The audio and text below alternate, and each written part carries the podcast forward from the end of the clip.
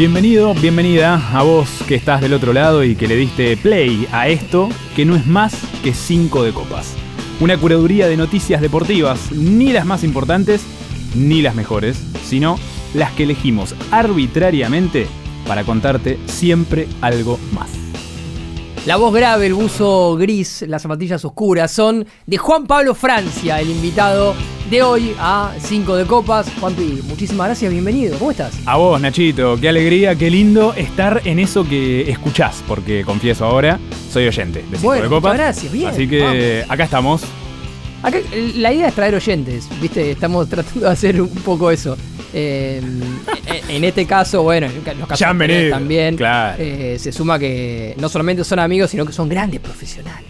Pero eh, que sean oyentes nos suma mucho. Bueno, bien, tranquilo, Bien, con calor. Calor con- raro hace en esta época. Calor raro, viste que la ciudad de Buenos Aires tiene esa característica que a mí, vos, hemos tenido esta discusión en otros espacios muchas Sí, eh, veces. va- vamos a decirlo para los que no veían otros contenidos que hacíamos con Juan Pablo. Eh, Juan Pablo es Team Invierno. como la gente de bien. Algo que no puedo entender ni entenderé nunca. Yo soy Team Verano. Los Team Verano estamos como en un momento complicado. eh, complicado porque el último verano no nos deja bien parados. Pero, pero bueno, por eso lo- los Team Invierno, como Juan Pablo, que eh, eh, cuando ve que hay 10 grados ya se empieza a- frotar las manos. Yo saco bufanda, Claro, me pongo sí. doble uso, Eh, campera con corderito adentro. Sí, sí. Te, te he visto eh, sobreactuar un poquito el invierno al aire. eh, Es verdad, es Pero verdad. bueno, nada, es, cada uno defiende lo suyo. Pe- Pero viste que la ciudad de Buenos Aires, cuando se pone gris y de la nada sale un solcito por ahí que asoma, te traiciona, porque Sí, vos metiste total. campera, surge una humedad insoportable, te arruina el pelo, te hace transpirar. Totalmente. Pasas mal, y ni hablar si te tomaste un subte, un bondi, algo por el Ni estilo. hablar. Hoy eh, recurriste a un gran elemento al que estoy recurriendo mucho últimamente, que es el chaleco. El chaleco. No era Team Chaleco yo. Yo tampoco. Pero últimamente, viste, como decís, tengo que hacer ocho cuadras caminando. Me pongo una campera, no da para campera. Pero tampoco da para salir sin nada. Exacto. Entonces el chaleco es como. Es, es un buen amigo ahí. Prenda noble que ayuda a, lo- digámoslo como corresponde, a dejar libre esa zona que por lo general Te abriga el pecho, pibe, Exacto. decía Abrigate mi el pecho. Así que bueno, eh, algunas cuestiones eh, sobre la climatología en Buenos Aires. En este momento, día miércoles, se estrena este nuevo capítulo. El último capítulo, entendemos, sin Maidana, por lo menos presencialmente, porque su timetable indica que en los próximos días debería estar volviendo a Mm. Qué la top. Argentina, finalmente, después de mucho tiempo. Esperemos con una valija cargada de regalos para los suscriptores Claro. de nuestro club, La Carta Ganadora, www.lacartaganadora.com.ar. Ahí entras y te encontrás cuatro planes de suscripciones con diferentes montos. Y todos te brindan la posibilidad de ganarte las mismas cosas. Entonces, si vos querés ayudarnos de alguna manera mm, a nivel monetario, eh, podés eh, suscribirte a nuestro club desde 300 pesos hasta 1500 y vas a poder ganarte camisetas de River, de Boca, Funcos, libros, las cosas que traigan Maidana de afuera y algunas eh, nuevas cosas que se van a sumar en los próximos días. Estamos en el momento que se estrena este programa a 7 de junio. Todavía no hicimos el sorteo, o los sorteos mejor dicho, del mes pasado porque estamos esperando la vuelta a Maidana, ¿no? Porque tal vez se van a sumar algunas cositas nuevas y bueno, en ese sentido eh, vamos a, a ver cómo podemos hacerlo para que sea un poquito más abarcativo, ¿sí? Así que veremos qué onda. Lo concreto es que para el momento que vos estés escuchando este programa, tal vez ya hay novedades de Messi, porque los que están cerca de la negociación están diciendo que la comunicación del futuro de Messi es inminente. Así que en esto, al igual que pasó el miércoles pasado, no te podemos dar más predicciones que, no sé, tal vez nos estás escuchando y Messi ya dijo que va a jugar en el fútbol australiano. Y todo esto que estamos diciendo queda viejo. Pero es el riesgo de cuando estamos muy arriba de un tema que es muy, muy caliente. muy caliente. Creía Juan Pablo Sí. la semana pasada cuando grabé este programa con nuestro amigo en común Agustín Belachur que para estas horas ya íbamos a tener confirmado el destino de Lionel Messi. Y parece, y parece que no. Y parece que no. Es decir, a mí me está pasando que todas las mañanas me levanto temprano para llegar al niño del jardín. Claro. Eh, y con la diferencia horaria en, en Europa, me imagino, o a partir, mejor dicho, de la diferencia horaria en Europa, me imagino que ya vamos a tener a las 7 de la mañana, 7 y media hora de la Argentina, alguna novedad. Entonces todas las mañanas estoy entrando a Twitter y me estoy encontrando con nada. Con la misma novela. Con Jorge Messi diciendo, me gustaría, pero lo veo difícil. Me encantaría, pero la verdad es que está cada día más complicado. Totalmente. Eh, y le preguntan y le preguntan una y otra vez. Y encima como que se van sumando actores a la novela, ¿viste? Porque ya estamos en condiciones claramente de catalogar a esto de novela, novela larguísima. Y por qué no decir culebrón de esos que salían a la tarde en Telefe, Ya ¿viste? está para tener un par de temporadas. ¿eh? Sí, pero novela de las de la tarde, de cuando éramos más chicos, más pibes, que tenían cuatro o cinco protagonistas, dos malos, eh, un héroe posible y alguno que trata de ayudar a que la misión del héroe se haga realidad. ¿Quiénes son los malos acá? Porque no parece haber. O sea, sí, obviamente. Para mí hay un malo clarísimo, ¿Cuál? Javier Tebas. Bien, pero bueno, eso nos permite pegar con lo, con lo primero que queríamos contar, que era eh, que la liga ya le dio el ok al famoso plan de viabilidad de- del Barcelona para traer a Messi. Es decir, los últimos capítulos de esta novela tuvieron que ver con la reunión que se dio este lunes, si no me equivoco, entre Jorge Messi, que es el apoderado y el representante de, de Leo, su hijo, con Joan Laporta en la casa. La reunión, guita más, guita menos, fue así. Che, ¿qué onda? Ustedes, Barcelona. Y Laporta le dijo, y estamos operando el plan de viabilidad, no sé qué, que esto, que el otro, y a partir de ahí nosotros podríamos, si vendemos un par de jugadores, no hay nada, no me estás dando nada concreto, Laporta.Nosotros queremos volver, le dijo Claro, Jorge sí, no me sí. estás dando nada concreto. No, no, no, pero yo te juro que nosotros vamos a vender a Ansu Fati, a Ferran, a Rafinha, y además la Se liga... fue Busquets, se fue Jordi Alba. Eh, Estamos haciendo todo lo posible. La liga mañana nos confirma el plan de viabilidad, cosa que pasó. Pero lo real es que le están pidiendo a Messi tiempo. Que aguante, bancanos, bancanos. Y es más, decime vos si coincidís en esto, pero eh, entre los personajes del culebrón, de la novela, de la telenovela o la redenovela, como quieras decirlo, porque hoy la vivimos más a través de redes sociales que cualquier otra plataforma. Total. Eh, creo que hay también una maniobra de parte de Jorge Messi, no Lionel, porque Lionel está clarísimo que se sienta en su casa, espera que le avisen cuál es el desenlace y va a la oficina a la que Sí. haya que ir. Pero Jorge Messi, de por medio, creo que intenta, ¿no? Como prolongar todo el tiempo el suspenso. ¿Por qué? Porque mientras más suspenso, más aumenta el valor de lo que pueda llegar a ser ese jugador franquicia en alguna liga exótica. A ver, hay una realidad que es que eh, Messi padre, Jorge Messi, no tiene ningún dato claro de parte de Barcelona. Tiene solamente promesas. Claro. Del otro lado tiene del Al Hilal una oferta de un montón de dinero. Se acerca al billón de dólares eh, para las dos temporadas. Con Sí, salario y, y un montón de ads-on, como le suelen decir en Europa. Del otro lado tiene la oferta del Inter Miami, que sería un 10% de lo que le ofrecen en Arabia. sí. Y después, obviamente, en el último tiempo lo que se conoció es la existencia de algunas otras ofertas o sondeos. Vamos a dejarlo en sondeos porque ofertas formales creo que todavía no han habido. De clubes europeos cuyos nombres no trascendieron. ¿Sí? Pero dirían los medios allá son clubes punteros de las ligas. Sí, Todo clubes- para no decir Manchester City. Pero bueno, al parecer. Todo para no decir reencuentro Guardiola-Messi. Totalmente. Eh, lo concreto es que de un lado hay promesas y del otro lado hay mucha guita, pero países que no te ofrecen un- una liga competitiva. Bueno, pero es que creo que ahí aparece el verdadero trasfondo que convierte a esto en una novela. ¿Por qué? Porque el héroe o el protagonista que todos queremos termine con su final feliz, quiere volver no al club propiamente dicho, o mejor dicho, no únicamente al club, quiere volver a su casa. Sí, sí, Quiere quiere, estar quiere en- cerrar una historia. Tal cual. Quiere el, el final feliz. Su casa no le termina de abrir la puerta porque no es solo una intención, sino que tiene que haber de por medio una verdadera oferta, se tiene que firmar el contrato, tienen que arreglar el salario, todo Sí, lo le que- tienen que dar el ok eh, económico, económico, y tiene que poder limpiar un poquito la casa para que entre el que viene, ¿no? Tiene que ordenar, ¿no? ¿No? tenés que pintar el departamento porque lo dejás. Claro. Bueno. O, o cuando va a venir gente a casa y decís, che, esto acá tirado Claro, no va. Bueno, totalmente, bueno. Empiezo a acomodar hay un poquito. Hay que mover un poco porque llega el 1. Bueno, pero Barcelona no le termina de abrir la puerta o no termina de ordenar la casa para que Leo vuelva. Y en el medio, insisto, creo que hay maniobras de Jorge, de Messi padre, para decir, bueno, si este final feliz no ocurre, vayamos a la mejor tajada posible. ¿Sí? Que puede ser Arabia, Al Hilal, o puede ser Inter Miami, con la posibilidad concreta, que no es ningún secreto, digámoslo, es bastante claro, ¿dónde se juega el próximo mundial? En Estados En Unidos. Estados Unidos, claro, sí, Eh, sí. Entonces, eh, en definitiva, los dos son negocios redondos. Lo que pasa Sí, es que hoy y Messi no elige con Y negocios. también permitime sumarte una posibilidad que es que Jorge Messi, que es eh, muy inteligente y lo ha demostrado durante todo el manejo de la carrera de su hijo, pueda estar, y yo haría lo mismo, usando las ofertas de Arabia y de Estados Unidos que están arriba de la mesa y que en algún punto pueden esperar, porque Arabia y Estados Unidos van a estar siempre, por lo menos no, no es que te están poniendo un deadline de ahora a el sábado me tenés que contestar, para, si lo de Barcelona no avanza, tentar a estos otros clubes Bueno. europeos para, che, ¿por qué no hacen una oferta ustedes? Y además, Nachito, escúchame. Vos sos Messi, prendés la tele y ves que en esa liga que parecía inhóspita, a la que nunca irías, de la nada están Cristiano y Benzema. Sí, sí, sí, ya vamos a contar un poquito el plan de, Entonces, de la Liga Árabe bueno. porque eh, cheque en blanco. ¿eh?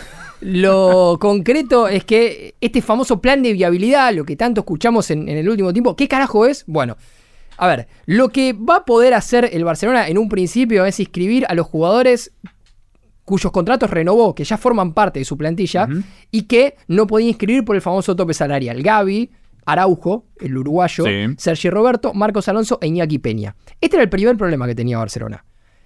Sin solucionar esto, lo de Messi era totalmente impensado. Porque además hubiese perdido a Gaby, un futbolista eh, con nada, mucho futuro. Muchísima proyección. eh, y ya algunos equipos europeos, Premier, Chelsea y demás, Y que, frase nunca dicha, ya es presente, ¿no? es presente, totalmente y, lo hubiera per- perdido, lo podría perder en las próximas semanas a costo cero, un producto 100% de, de la masía, de la cantera. Bueno, ahora a partir de esto le va a poder renovar el contrato.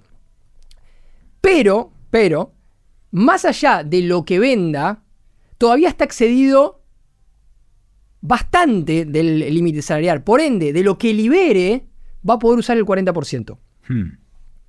En ese 40% se tiene que enmarcar la vuelta de Messi. Ya se estaría hablando de un salario de 25 millones de euros brutos para Leo en su vuelta a Barcelona, pero digo, tiene que enmarcarse en ese 40%. Si Barcelona no vende a Kessie, a Ferran, a Ansu, que son los principales, y después la posibilidad de que salga Rafinha, aunque Xavi parece que no quiere que se vaya Rafinha, lo de Messi parece ser un poquito más complicado y de hecho ayer habló Jorge Messi a la noche y dijo, después de lo que había hecho el lunes, hoy está un poquito más lejos. Y se suma la voz de Xavi. Sí. Recordemos Barcelona de gira por, eh, por Asia, Por dando Asia. vueltas. Bueno, Xavi habló en catalán para medios catalanes. ¿Entendés catalán? No entiendo catalán, No. leí la traducción. Bien. Confío, ¿eh? Chat GPT full. Chat GPT a full. Sí. Confío ciegamente. Bueno, dijo Xavi, una vez más, la pelota, ¿quién la tiene?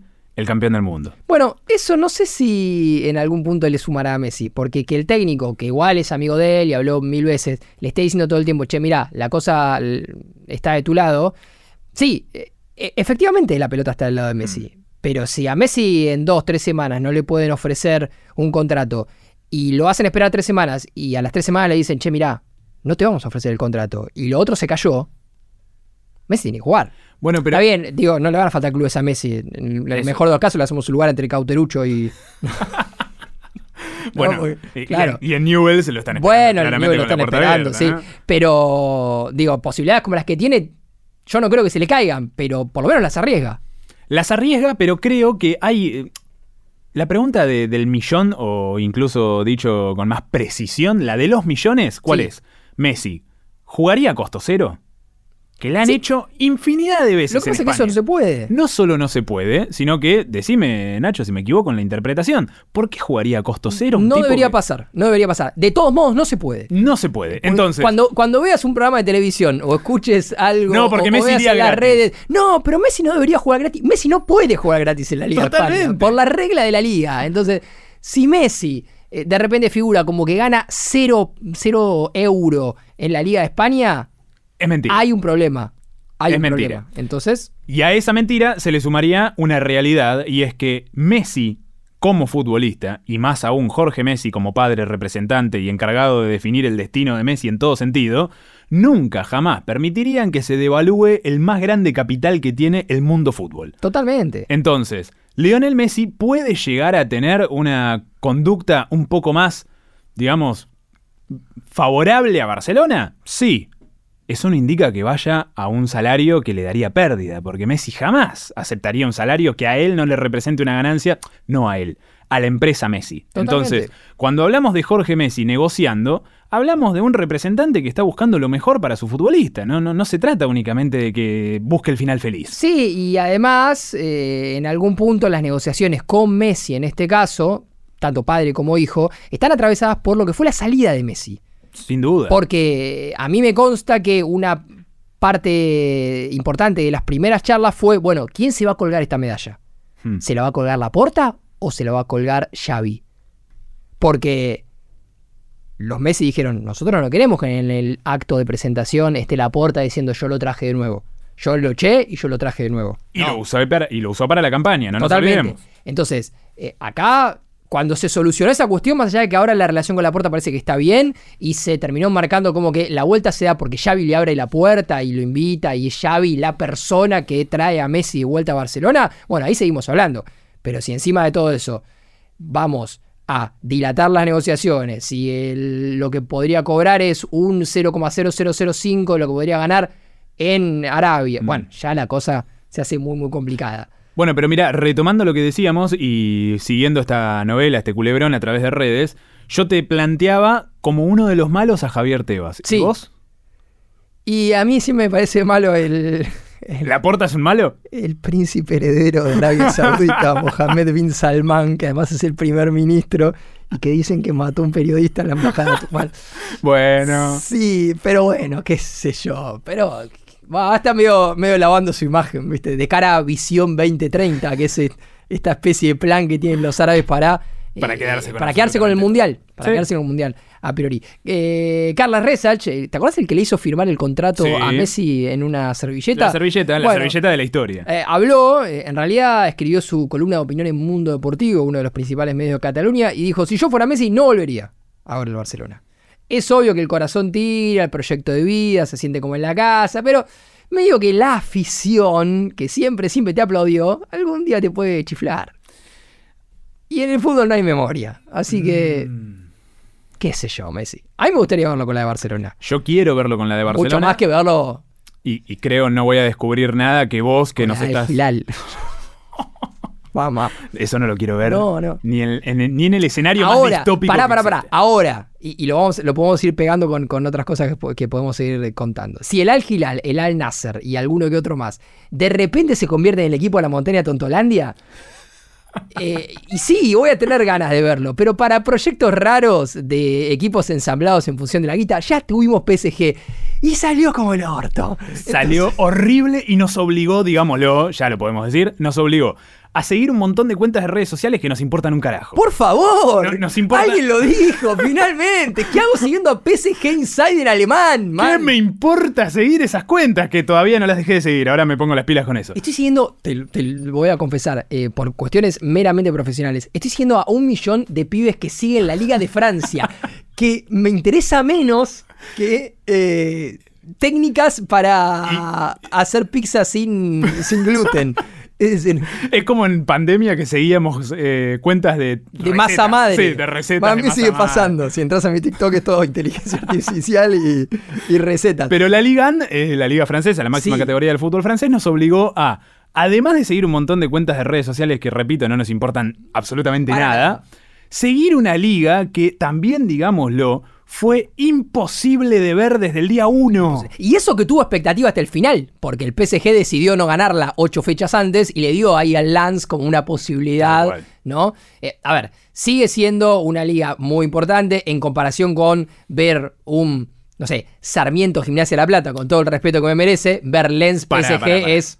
Ahí, ahí te. Tope gama. Te fantineo y te digo, para, para, para. Sí, dale. Eh, ¿Lens Lorient o Banfield? eh, no sé. bueno, ahí Bueno. está. ahí- no todo es lo mismo. Marsella, PSG, ahí. están bien. Y el Después ya, ya no, nos vamos a la acción que se fue al descenso. Clamont. Por lo menos nos Va- deja la fonética. La Aprendimos un par de cositas. Totalmente. Ahora vuelve Le Havre. Le Havre. que ascendió después de 14 años, que vamos a descubrir cómo se dice. Auxerre, Auxerre, Angers. Angers. ¿Angers o Angers? Bueno, Ligan, esa la aprendimos todo. Troyes. Muy bien, ahí está. Bueno, ahí está. Eh, Messi no va a seguir en esa liga, tampoco Sergio Ramos, que se despidió. Así que mientras Mbappé siga, por lo menos los resumen lo vamos a ver. Eh, después veremos cómo, cómo sigue esa cuestión. Lo concreto es que Messi tiene esta posibilidad de irse al fútbol árabe. Y una novedad interesante en el último tiempo que explica un poquito por qué se va Cristiano Ronaldo primero, se va Benzema después y alguno que otro más, sacando Messi, puede llegar en, en, las próximas horas. El lunes, este personaje que yo te nombraba anteriormente, el príncipe heredero de Arabia Saudita. Uno de los villanos de la novela. Sí, total. Y primer ministro, se llama Mohammed bin Salman, tiene no sé cuánto, tiene 40 o y pico, tiene más plata que... Olvidar. La que vas a ver vos en toda tu vida, todos nosotros, toda la gente que está escuchando esto, toda su familia, bueno todos. Anunció el lunes pasado el lanzamiento de un plan nacional para desarrollar el deporte en general y el fútbol en particular.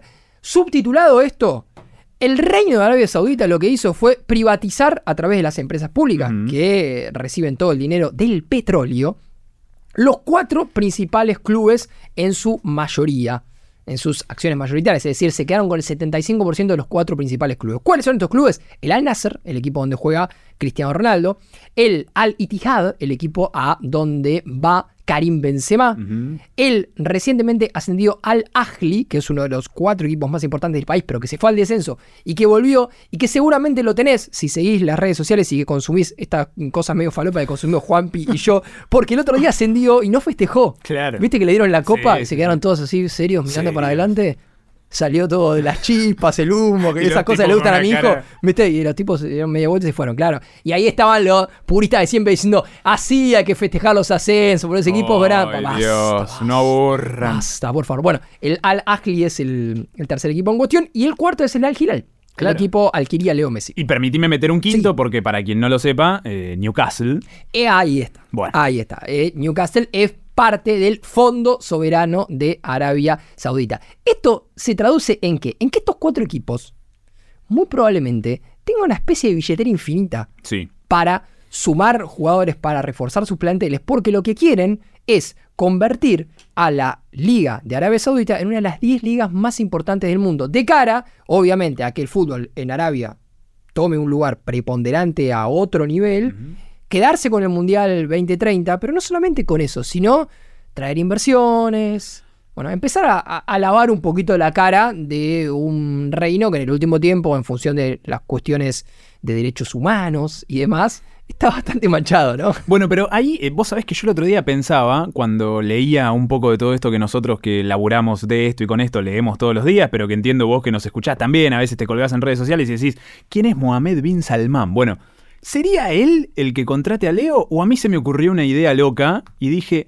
¿no lo estaría contratando indirectamente CR7? Digo, CR7, al exigir mejores condiciones para una liga que él entiende es paupérrima. Sí. ¿No estaría indirectamente pidiendo por Leo Messi? Vayan a buscar a Messi, vayan, a, buscar... a Benzema, vayan a buscar a Sergio Ramos. Totalmente. Y a Canté.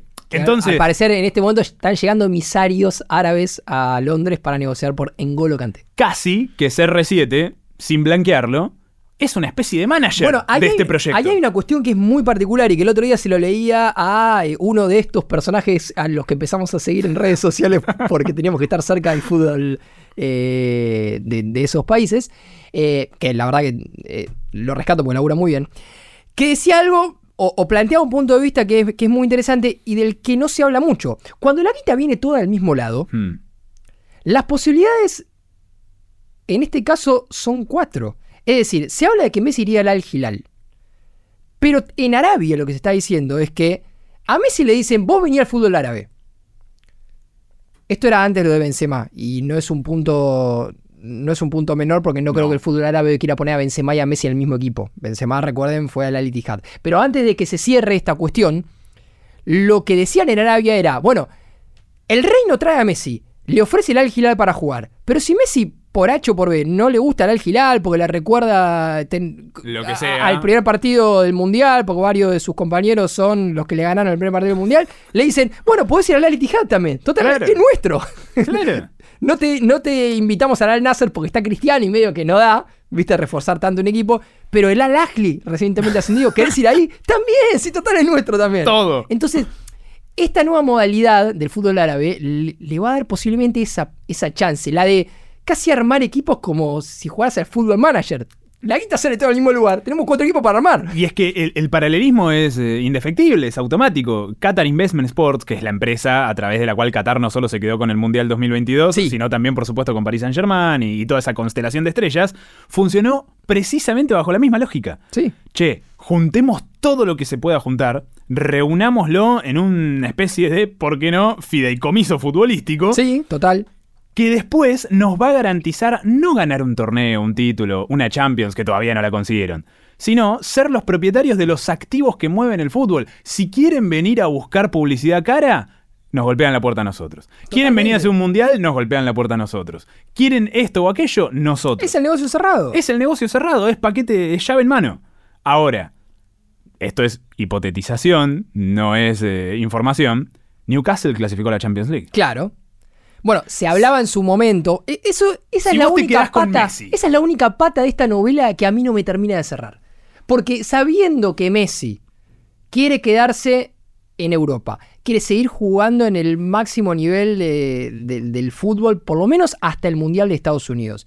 Siendo vos, Mohamed bin Salman, Ya lo vamos, creo que si va lo terminamos pronunciando como si fuese un vecino de toda la vida, ¿viste? no, no me gustaría ser Mohamed bin Salman, pero sí tener su dinero. Eh, si yo fuera Mohamed bin Salman, eh, le diría a Jorge Messi, escúchame, ¿vos te querés quedar en Europa? Vení al Newcastle. Venía el Newcastle. ¿Por qué eso no salió nunca todavía? No, pero porque Leo quiere mantenerse en forma para la próxima Copa América. Bueno, que juegue Champions. Juegue Champions. El Newcastle la rompió esta temporada, fue uno de los mejores equipos, juega con Miguelito del Mirón. Claro. Ay, mirá ese crossover. Lanús. Totalmente. Bueno. Está muy bien. Bueno, veremos cómo, cómo sigue esta cuestión. Hay una sola precisión que podemos dar en torno a Messi. Estamos en el mes de su cumpleaños. Sí, 24 de junio cumpleaños. es cierto. Y se dice, se cree, se piensa, se espera. Ese día puede llegar a estar en el coloso Marcelo Bielsa. ¿Por qué? Porque es el día en el que Maxi Rodríguez se va a despedir definitivamente del fútbol y Messi está invitado. Yo creo, y acá me la juego entera, para esa fecha sí puede que tengamos una definición. Sí, sí. Porque va a estar Messi acá, porque lo van a matar a preguntas, porque se va a No, mostrar no, para- públicamente. Para esa fecha tiene que haber una definición segura. Sí o sí. Yo creo que también. eh, yo creo que va a estar en ese partido. Yo creo que va a estar. Sí. Yo, creo que va a estar porque partido. para él eh, no solo es importante, sino es una chance de... Después habrá que ver cómo blindamos Rosario, ¿no? Porque no sé si es el lugar indicado como para Pará. llegar a la principal figura del fútbol mundial. Y al día siguiente, si no me equivoco, eh, despedida de Román. Bueno. Eh, van, a, van a tener una linda semana los que laburan, ¿no? Claro. Medios, eh, los jornaleros y demás. Bueno, mandamos un saludo a muchos de ellos. Eh, vamos a hablar de otro deporte. eh, y a vos te va a parecer raro que estás del otro lado. Que Mm. digamos, vamos a hablar de otro deporte. Pero sí, pero sí, vamos a hablar de otro deporte. Porque quiero decirte, Juan Pablo, a vos, A ver. a vos, Pablo, que estás operando este programa, a toda la gente que nos está escuchando, que el sexo ya es un deporte a nivel oficial. No te estoy Pará, boludo. De Porque. pa- Pará, pará, porque no sé si festejar y decir, vamos, ¿Qué al fin. yo? No sé. O si No dudar. me voy a dedicar. Claro, y No, decir, no, profesionalmente no me voy a no dedicar. sé si puedo ser profesional. Eh, el sexo ya es un deporte. Eh, se creó el Campeonato Europeo de Sexo a partir de la eh, Federación Sueca de Sexo. Suecia eh, ha convertido al sexo oficialmente como un deporte. Es el primer país que convierte oficialmente a mm, esta actividad. ¿No? Vamos a hacer- Actividad en la que ponele.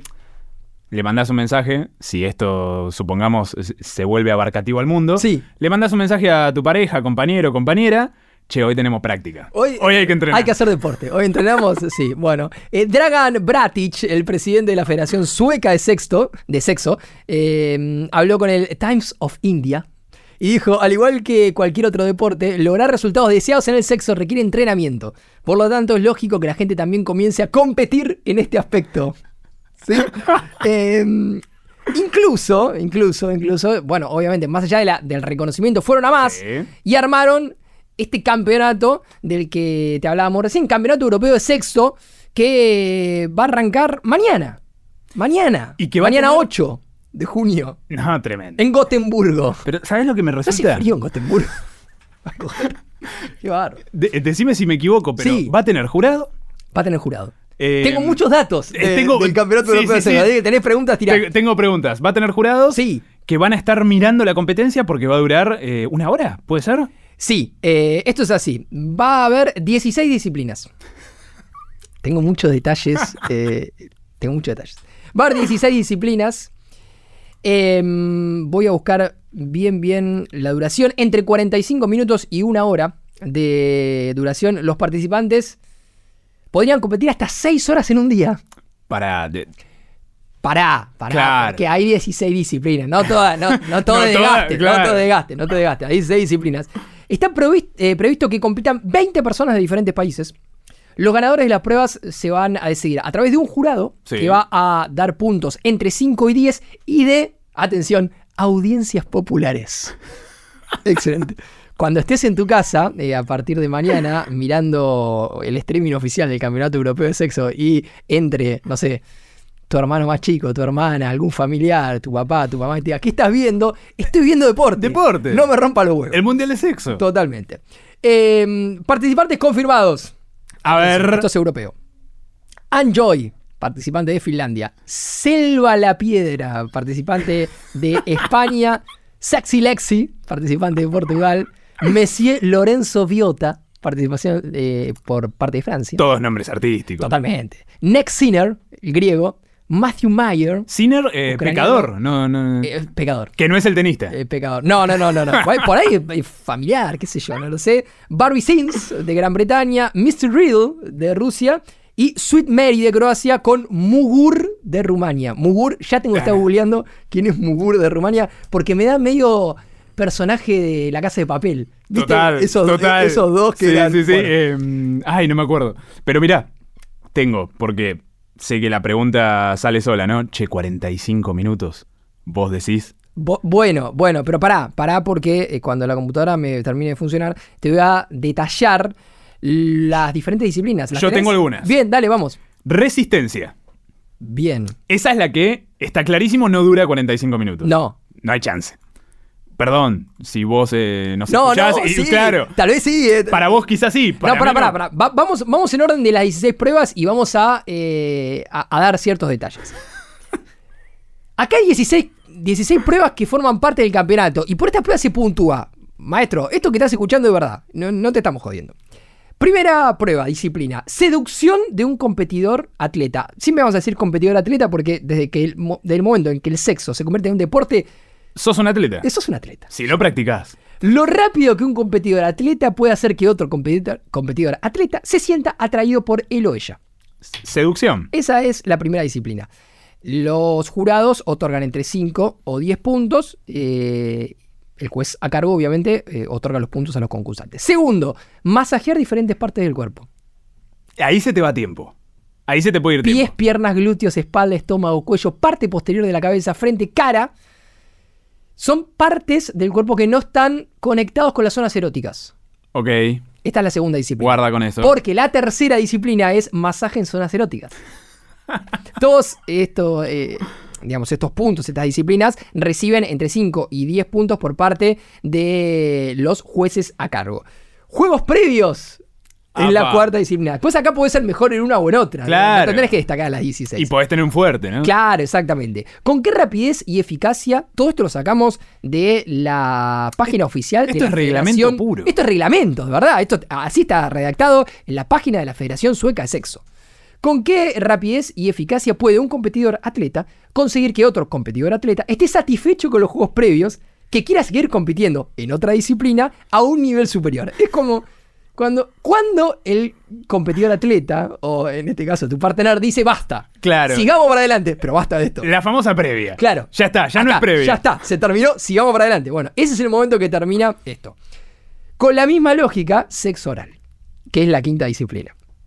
¿Con qué velocidad puede un competidor atleta hacer que otro competidor atleta esté satisfecho y desee continuar en una competencia a un nivel superior? Es decir, basta. Basta. Sigamos para adelante. Penetración es la sexta. Lo mismo, la velocidad la que, que- Sí, sí, sí. que querramos seguir para adelante. Liberación, una linda palabra para, ¿no? Para- Lindo sinónimo, para ¿no? graficar. Apariencia u órganos de los polos y órganos de los polos. Es decir, acá básicamente será juzgado un competidor atleta y puntuado por su apariencia y la apariencia de sus órganos sexuales. Raro, Eso es raro. raro. Eso es, eso es lo más border. Raro, porque esto abre la puerta a cosas raras. Pero es que te digo más, es la categoría más border. Totalmente. El resto no me hacía tanto ruido. Hasta ahora es la categoría más borde. Porque después viene desempeño artístico de poses. No hay explicación. Te mandan a estudiar. No, no, es una disciplina eh, medio bailando por un sueño. Pero digo. pará, porque yo, yo vi que tenés que tener conocimiento del Kama Sutra o, o- o vi Eh, mal. Mm. Eso es un poquito más adelante. El atleta ha jugado individualmente, aunque compite, obviamente, con, con su compañero o compañera, a ver quién hace una pose más artística a la hora de tener sexo. Creatividad en el cambio de pose. Esto es interesante porque ¿eh? vos decís, no, no es que nos desenganchamos, volvemos. No, no, no. Acá tiene que haber como una especie de coreografía, si querés ganar más puntos. Resistencia, esta es la que Claro. decías antes. Ejecución artística de diferentes parejas competidores en alternancia de poses. Elevar la presión arterial, esta es medio preocupante porque una disciplina es elevar la presión arterial y el ritmo cardíaco a través de las acciones del compañero. Y acá llega la que decías vos, Juan Pablo. El Kama Sutra más hermoso y complicado.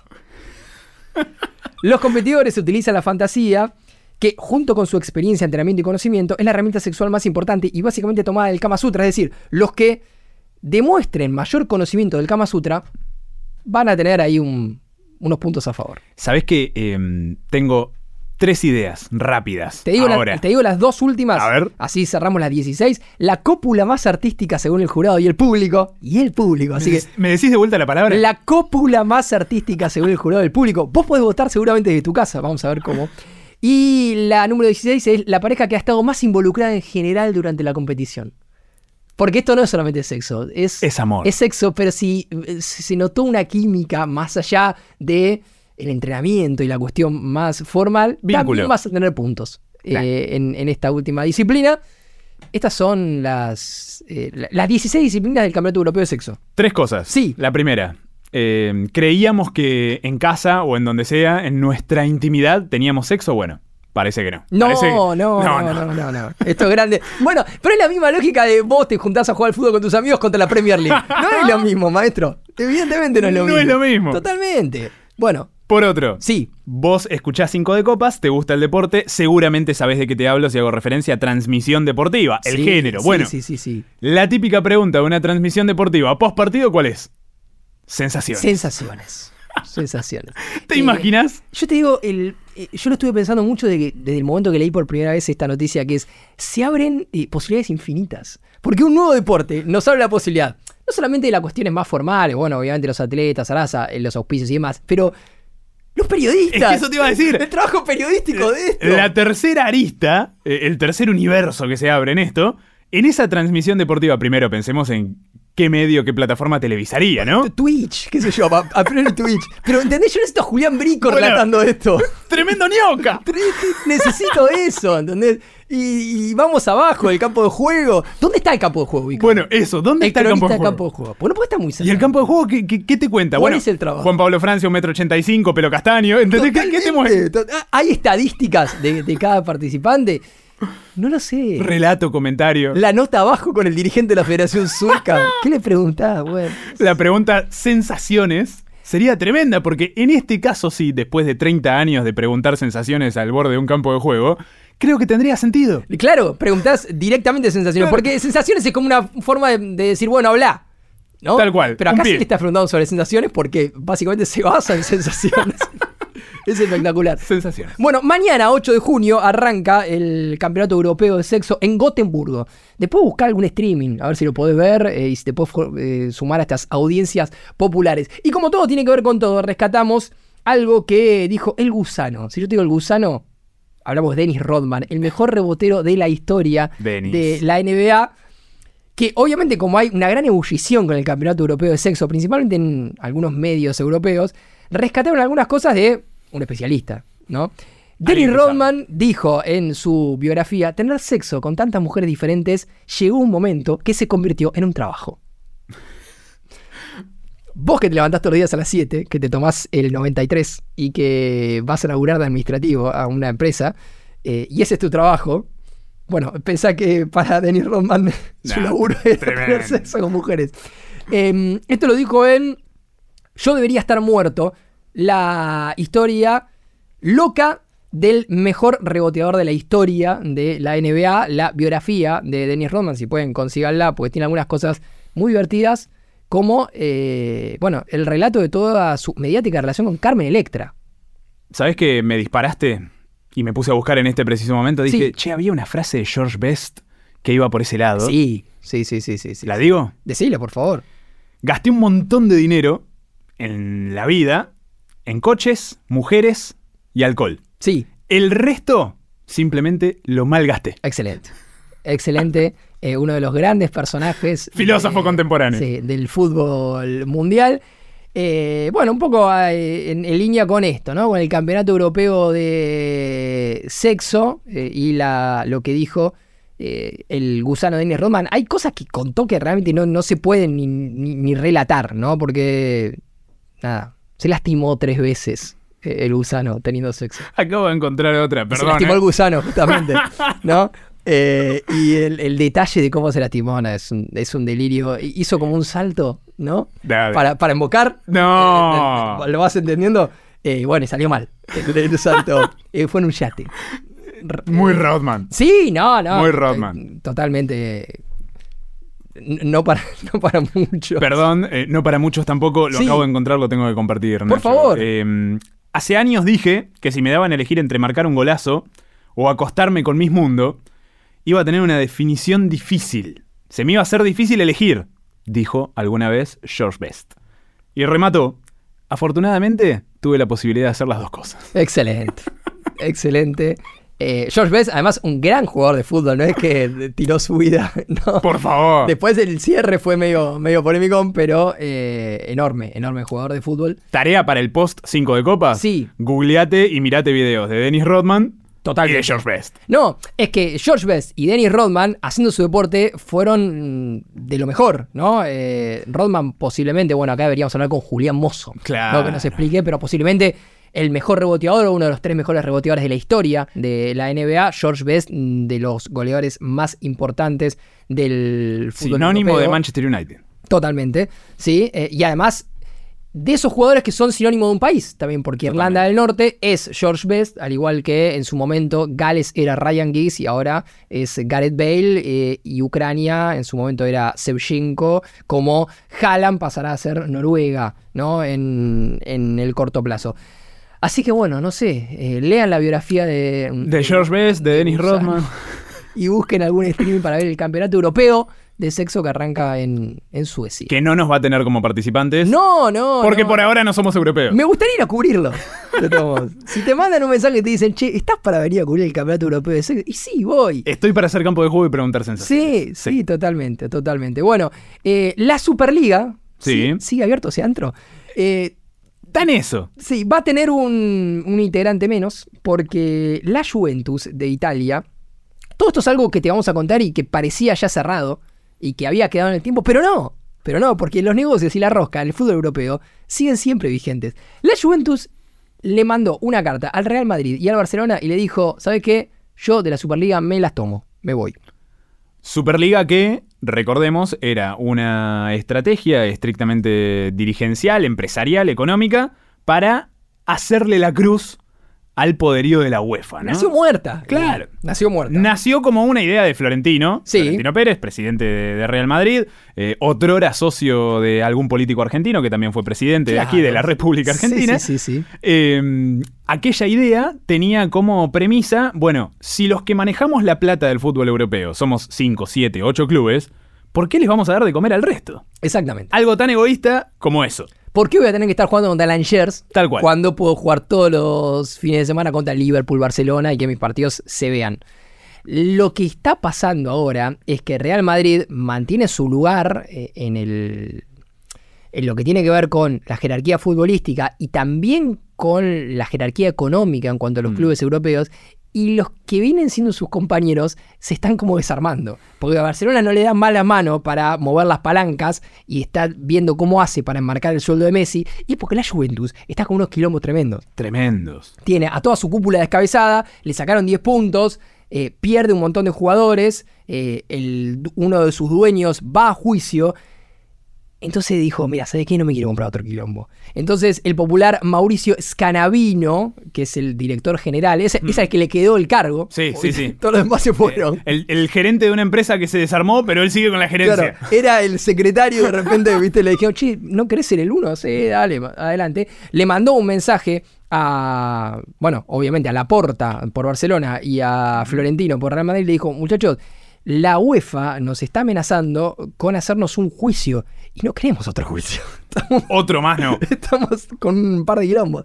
Así que le dijo que no va a sumarse a la Superliga, que me parece que es algo que no va a terminar avanzando. Noticia que además se sumó, Nachito, Sí. a la despedida, ya podríamos decir oficial, definitiva, de Ángel Di María, de la vecchia señora. Sí, sí, sí. Porque Ángel Di María publicó a través de sus redes ¿Qué sociales. dijo Angelito? Angelito dijo que llegó al punto final de una etapa, escuchen, Y sí. difícil y complicada. Mira. He llegado al final de una etapa difícil y complicada, me voy con la tranquilidad de quien lo ha dado todo para que el club siga ganando títulos, pero no ha sido posible. Y Angelito te tocó una época compleja, Un poco corrupta. un poco sucia. que no es novedad en Juventus, ¿no? Recuerden un equipo que se fue a la B por arreglo de partidos. Pero bueno.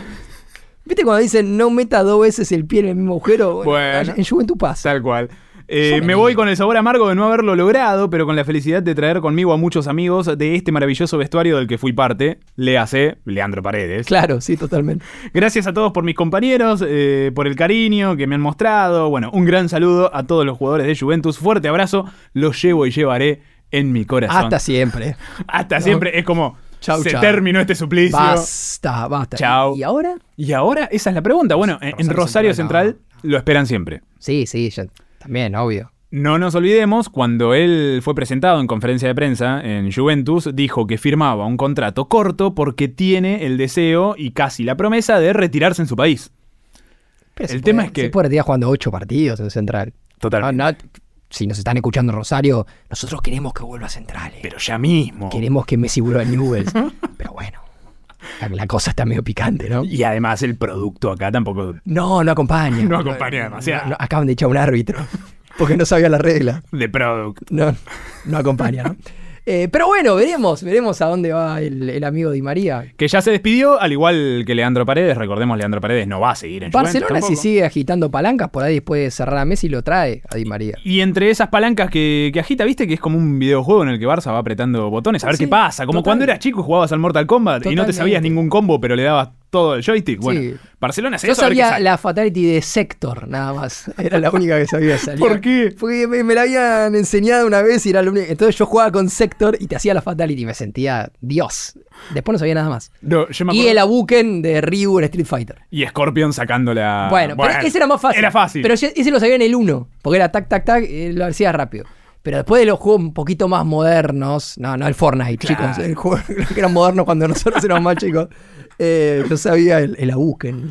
Hermoso, hermoso. Bueno, pero ¿te acordás cuando Sí. ibas a la casa de un amigo que la tenía un poco clara y vos decías, tengo que parecer que me hacía un combo y hasta quizá me sale? Entonces Sí. le mandabas todos los, todos los botones del joystick. Totalmente. Y todo. yo trataba de aprender para después ir con uno que supiera menos que yo y, Y ser ese para él.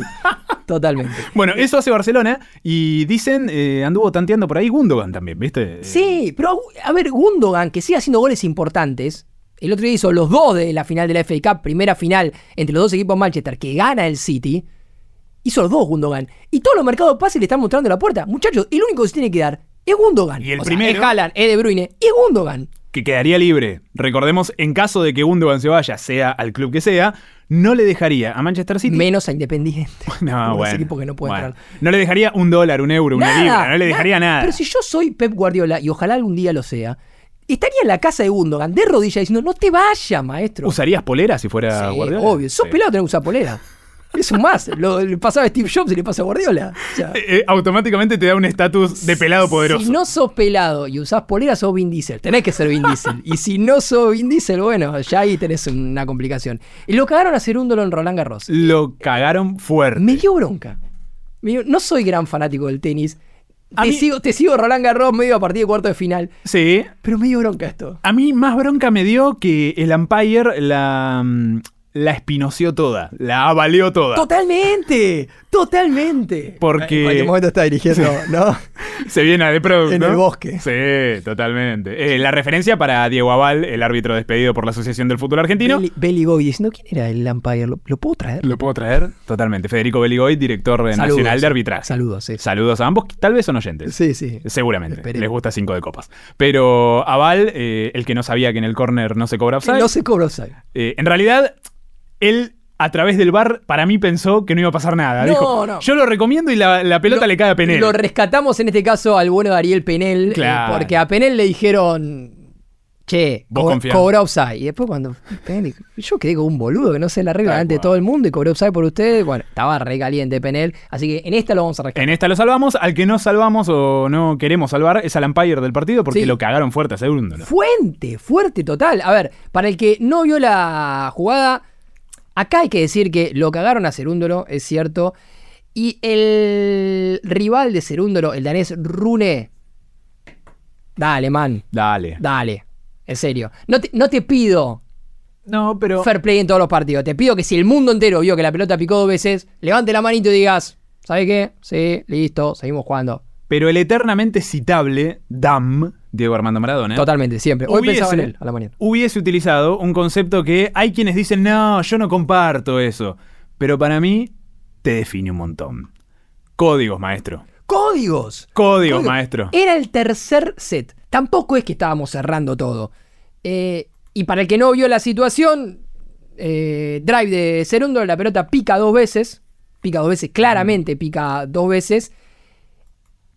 El árbitro, el umpire, no la ve, deja seguir la jugada y a Cerúndolo le terminan sacando el punto por esta regla que se llama hydrants, que es eh, que en teoría lo que dice el umpire es que por sus gestos o por lo que dijo, terminó molestando al rival. Hmm. Entonces Cerúndolo se le acerca y le dice, mira, te equivocaste, obviamente que, nada, eh, no la viste, no sé qué. Y termina enojado Cerúndolo diciéndole, me voy a asegurar de que te multen por esto.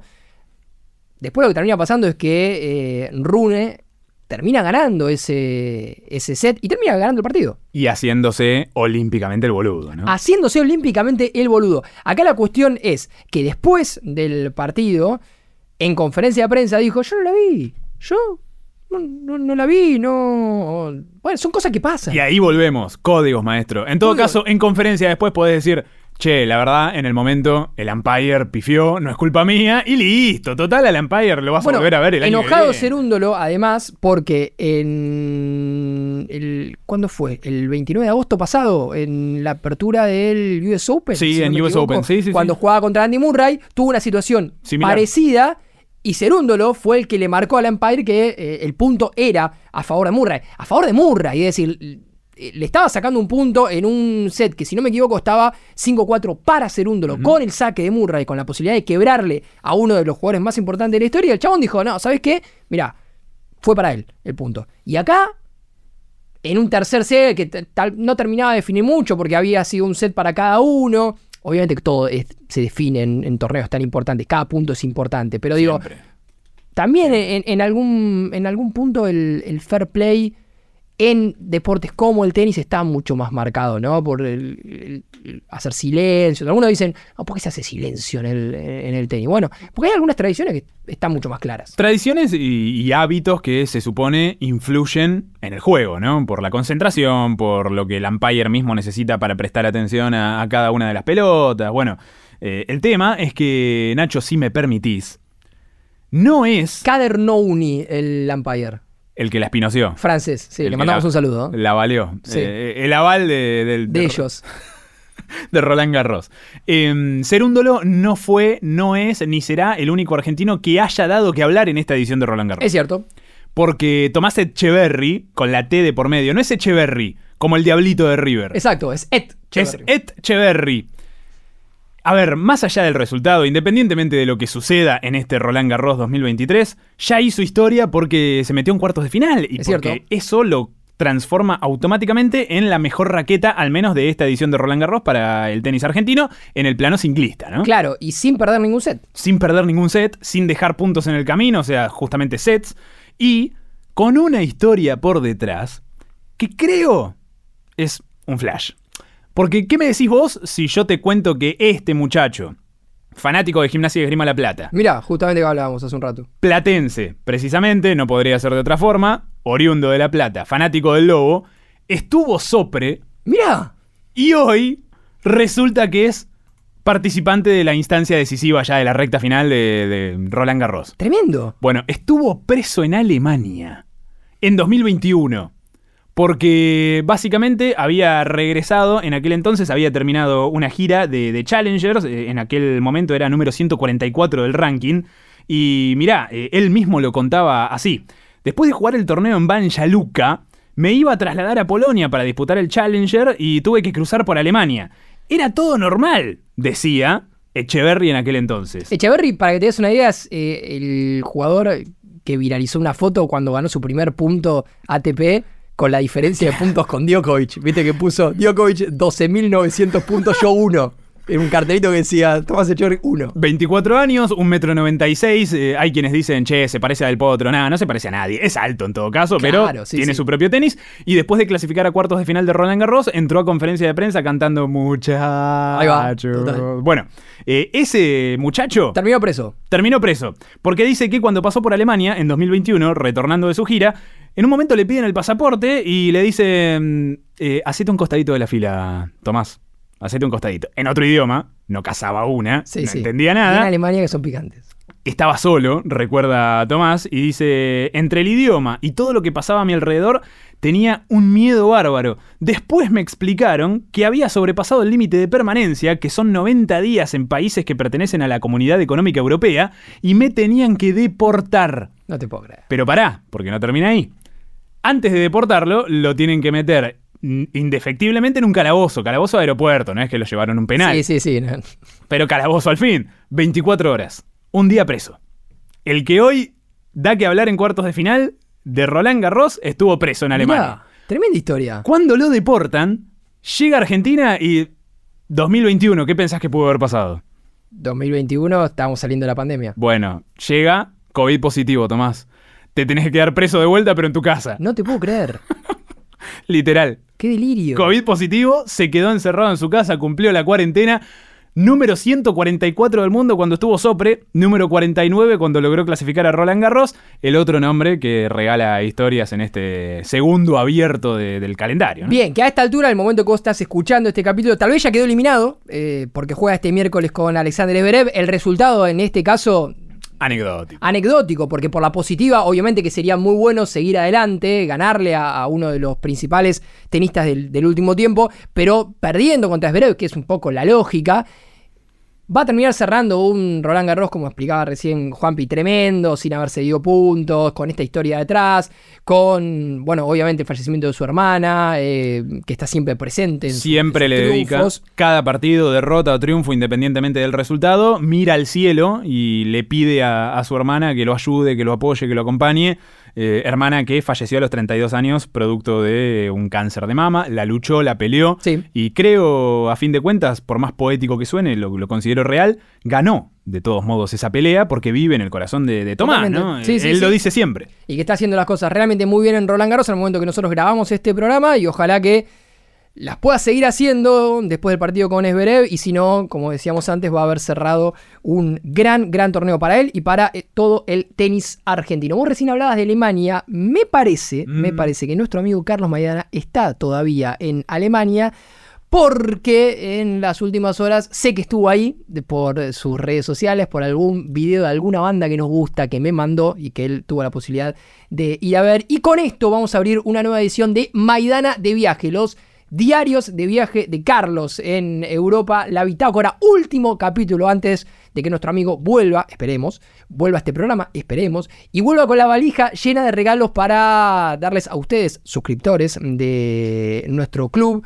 en www.lacartaganadora, esperemos también. Así que un nuevo capítulo de Maidana de viaje que arranca de esta manera. Amigos y amigas de 5 de Copas, esta última edición de Hashtag Maidana de viaje, al menos de este viaje en particular, que si bien me tuvo afuera del país, en ningún momento quise dejar de tener contacto con, con ustedes, principalmente con Nacho y con, con la audiencia. A partir de la semana que viene ya vamos a retomar el ritmo habitual de 5 de Copas con Nacho y yo, los dos ahí en el piso desde Buenos Aires. Pero esta última edición me reporta desde Frankfurt, Alemania, y es sobre esta ciudad y este país que les quiero hablar en particular, porque justamente este va a ser el país, Alemania, en el que para los y las que nos gusta mucho el fútbol, el año que viene va a haber un evento muy importante que es la UEFA Euro 2024, que se va a estar jugando entre el 14 de junio y el 14 de julio. Esto quiere decir, en un año exacto vamos a tener la Euro, la decimoséptima entrega del Campeonato de Europa de la UEFA. Y hay un par de datos particulares en relación a la organización de Alemania, en relación a la, a la UEFA, porque va a ser la primera vez, pero a la vez no, que organice este campeonato, pero sobre este dato quiero volver un poquito más adelante. Van a ser en total 10 las sedes elegidas para los partidos de esta Euro 2024 que van a incluir a 9 de los estadios que se disputaron partidos en el Mundial de Alemania 2006 más el Düsseldorf Arena. El Düsseldorf Arena, que está ubicado justamente en Düsseldorf, tiene capacidad para 47.000 personas, al igual que el Estadio de Colonia. Eh, al igual que el estadio del Borussia Dortmund, que tiene capacidad en este caso para 66.000, el Arena Ausschalke de Gelsenkirchen, que tiene para 50.000 en Hamburgo, eh, el estadio para 50.000 personas, Leipzig 42.000 personas, Múnich, que tiene para 67.000, Stuttgart 54.000 y el estadio en el que se va a jugar la final, el Olympia Stadium de Berlín, que tiene una capacidad actual de 70.000 ubicaciones.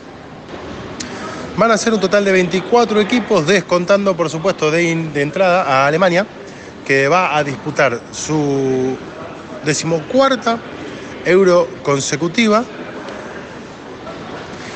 y que ya la ganó en tres oportunidades, pero al igual que el dato anterior sobre este punto vamos a volver un poquito más adelante también.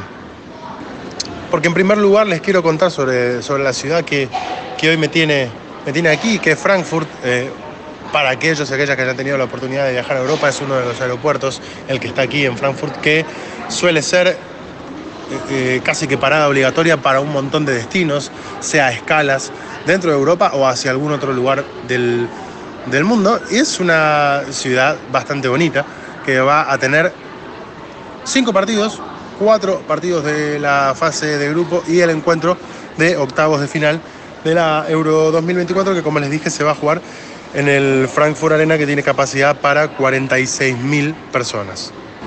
El Frankfurt Arena, en este caso en particular, es un estadio muy tradicional del, deporte alemán, ni siquiera del fútbol. Por caso, Muhammad Ali peleó en este estadio en 1966 contra eh, Karl Mildenberg. En, bueno, ya como les decía, en el 66. Aquí se remodeló este estadio que pertenece al Eintracht desde hace más de 100 años antes de la Copa del Mundo de 1974. Tuvo reformas también cuando formó parte de la Euro 88 y de la Copa del Mundo 2006 y hoy es uno de los estadios más bonitos que tiene, que tiene Alemania. Hablando en el, en el caso del fútbol femenino, fue justamente el estadio que albergó la final de la Copa eh, FIFA 2011 y también la final de la Copa UEFA femenina 2002, ganada en ese caso por el equipo local, el FFC Frankfurt. Pero yo les dejaba ahí dando vueltas dos datos que son los que quiero retomar, porque les dije que esta va a ser la primera vez que Alemania organice una euro. Y si bien eso es cierto, también hay que mencionar una particularidad, que ya una euro se disputó en este territorio, fue la de 1988, pero organizada en ese caso por la República Federal de Alemania. El otro dato está emparentado, porque Alemania ganó tres veces la euro, pero también hay que marcar la particularidad que en las ediciones de 1972 y de 1980, quien obtuvo el título fue justamente la República Federal de Alemania. Ya para el título de la Euro de 1996 fue un título de la Alemania reunificada. No es mi intención en este caso ponerme a dar una clase eh, de historia geopolítica, pero sí situarnos contextualmente la finalización de la Segunda Guerra Mundial, la división del territorio alemán en lo que era la República Federal de Alemania y la República Democrática, un sector netamente capitalista, un sector eh, soviético comunista con epicentro eh, en la ciudad de Berlín, donde también al ser la ciudad capital se dividió para las dos naciones que habían nacido tras la Segunda Guerra Mundial y que tuvo como, como hecho puntual el, el muro de Berlín que, que justamente dividía a la ciudad de Berlín, a la ciudad capital, en estas, en estas dos eh, naciones y que, bueno, duró muchísimo tiempo esa división hasta la reunificación alemana en 1990. Pero ¿por qué hablo de esto? Porque hay un partido muy en particular del cual aún hoy aquí en Alemania se habla, porque estamos hablando de una nación muy futbolera, que tiene que ver con el partido que se disputó en la Copa Mundial de Fútbol de Alemania de 1974, organizada justamente en este país. Y hubo un partido muy particular que enfrentó a estas dos naciones. Por única vez, la República Federal de Alemania enfrentó a la República Democrática de Alemania en uno de los partidos iniciales de aquella Copa del Mundo. Aquel partido se jugó en el estadio Volkspark Stadium de, de Hamburgo con una capacidad para 60.000 espectadores y tuvo bastantes condimentos porque en ese entonces la República Federal de Alemania contaba con un poderío futbolístico mucho mayor al de la República Democrática de Alemania. Por caso, en, ese, en esa selección de la República Federal de Alemania jugaban Franz Beckenbauer, Gerd Müller, entre otros eh, jugadores que hicieron una gran carrera en la selección de Alemania, que obtuvieron títulos con la, con la selección alemana de fútbol. Por su parte, la República Democrática de Alemania no se centró tanto, en este caso, en el fútbol, le dio mayor prioridad a otros deportes y tenía, en apariencia, una selección mucho más débil y la que iba de punto, si se quiere, en este partido. Sin embargo, aquel partido tan trascendental y en el que todos los ojos del mundo se posaron, porque si habláramos de partidos en los que se disputa algo más que fútbol, podemos remitirnos, por ejemplo, a la Argentina-Inglaterra de 1986, quizás con menos, eh, menos cámaras y menos luces. El primer partido disputado entre, una, entre un equipo argentino y un equipo inglés después de la guerra de Malvinas, que fue la final intercontinental de Independiente y Liverpool en Tokio en 1984. Digo, hay partidos que se juega mucho más que fútbol y se están jugando un montón de otras situaciones que exceden a lo que netamente pasa en esos 90 minutos. Y la República Democrática de Alemania, que era la que iba de punto, la que menos chances tenía de ganar aquel partido. Sin embargo, se terminó imponiendo por 1 a 0 con un gol de Jürgen Schwarzer, que sucedió a los 77 minutos del encuentro, dándole al equipo oriental una victoria trascendental e histórica que al día de hoy se recuerda justamente en el, en el mundo del fútbol y principalmente aquí en Alemania.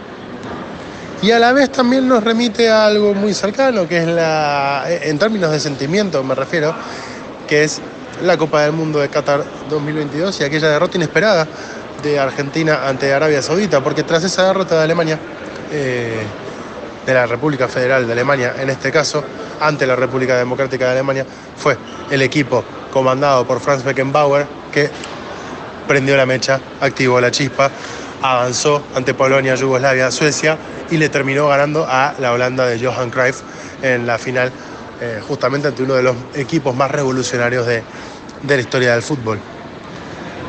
Así que si en algún momento tienen la suerte de, de estar en este país y de recorrerlo con tiempo, no se pierdan la oportunidad de ir a este estadio justamente en Hamburgo. Van a encontrar un montón de memorabilia con respecto a ese partido y por supuesto sí, pasean por la ciudad de Berlín van a encontrar un montón de situaciones referidas en específico a aquella división política de la capital alemana en, en dos territorios. Y no se pierdan la oportunidad de ir a ver cualquier partido de fútbol de, este país porque son no solo multitudinarios, sino que también muy emocionantes. Era una pequeña historia, dos pequeñas historias, si se quiere, entrelazadas, unidas eh, a través de, de justamente del manto de la historia que tenía ganas de contarles en esta última edición de Mañana de Viaje.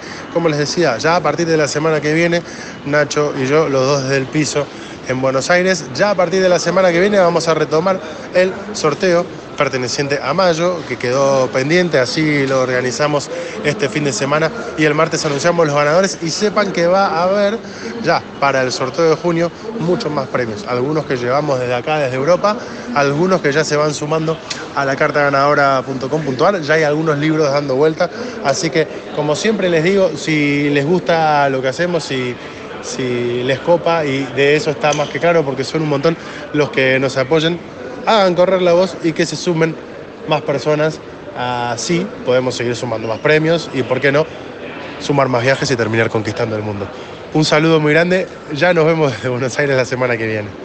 Hasta ahí entonces una nueva edición de Mañana de Viaje, la última edición de Mañana de Viaje, porque en pocas horas nuestro amigo se sube en avión y parte rumbo a Buenos Aires nuevamente a reencontrarse con el dólar blue en 485. O vaya a saber cuánto. Y bueno, exacto, o vaya a saber cuánto, ¿no? En el futuro cuando esto pase. Nosotros hemos llegado al final de esta edición especial, obviamente, de Cinco de Copas con la presencia de Juanpi Francia.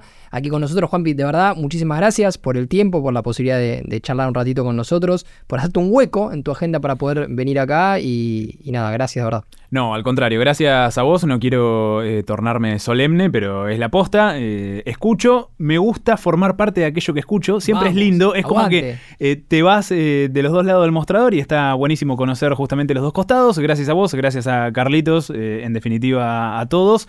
Y me gustó eso de conquistar el mundo. Así que hoy. De a poco, de a poco. Hoy espero haber hecho un pequeño aporte. Un gran, a la, arena. A la conquista del mundo. Totalmente. Vamos de a poco. No, no somos Mohamed bin Salman, pero. Bueno. poco eh, vamos aportando lo nuestro.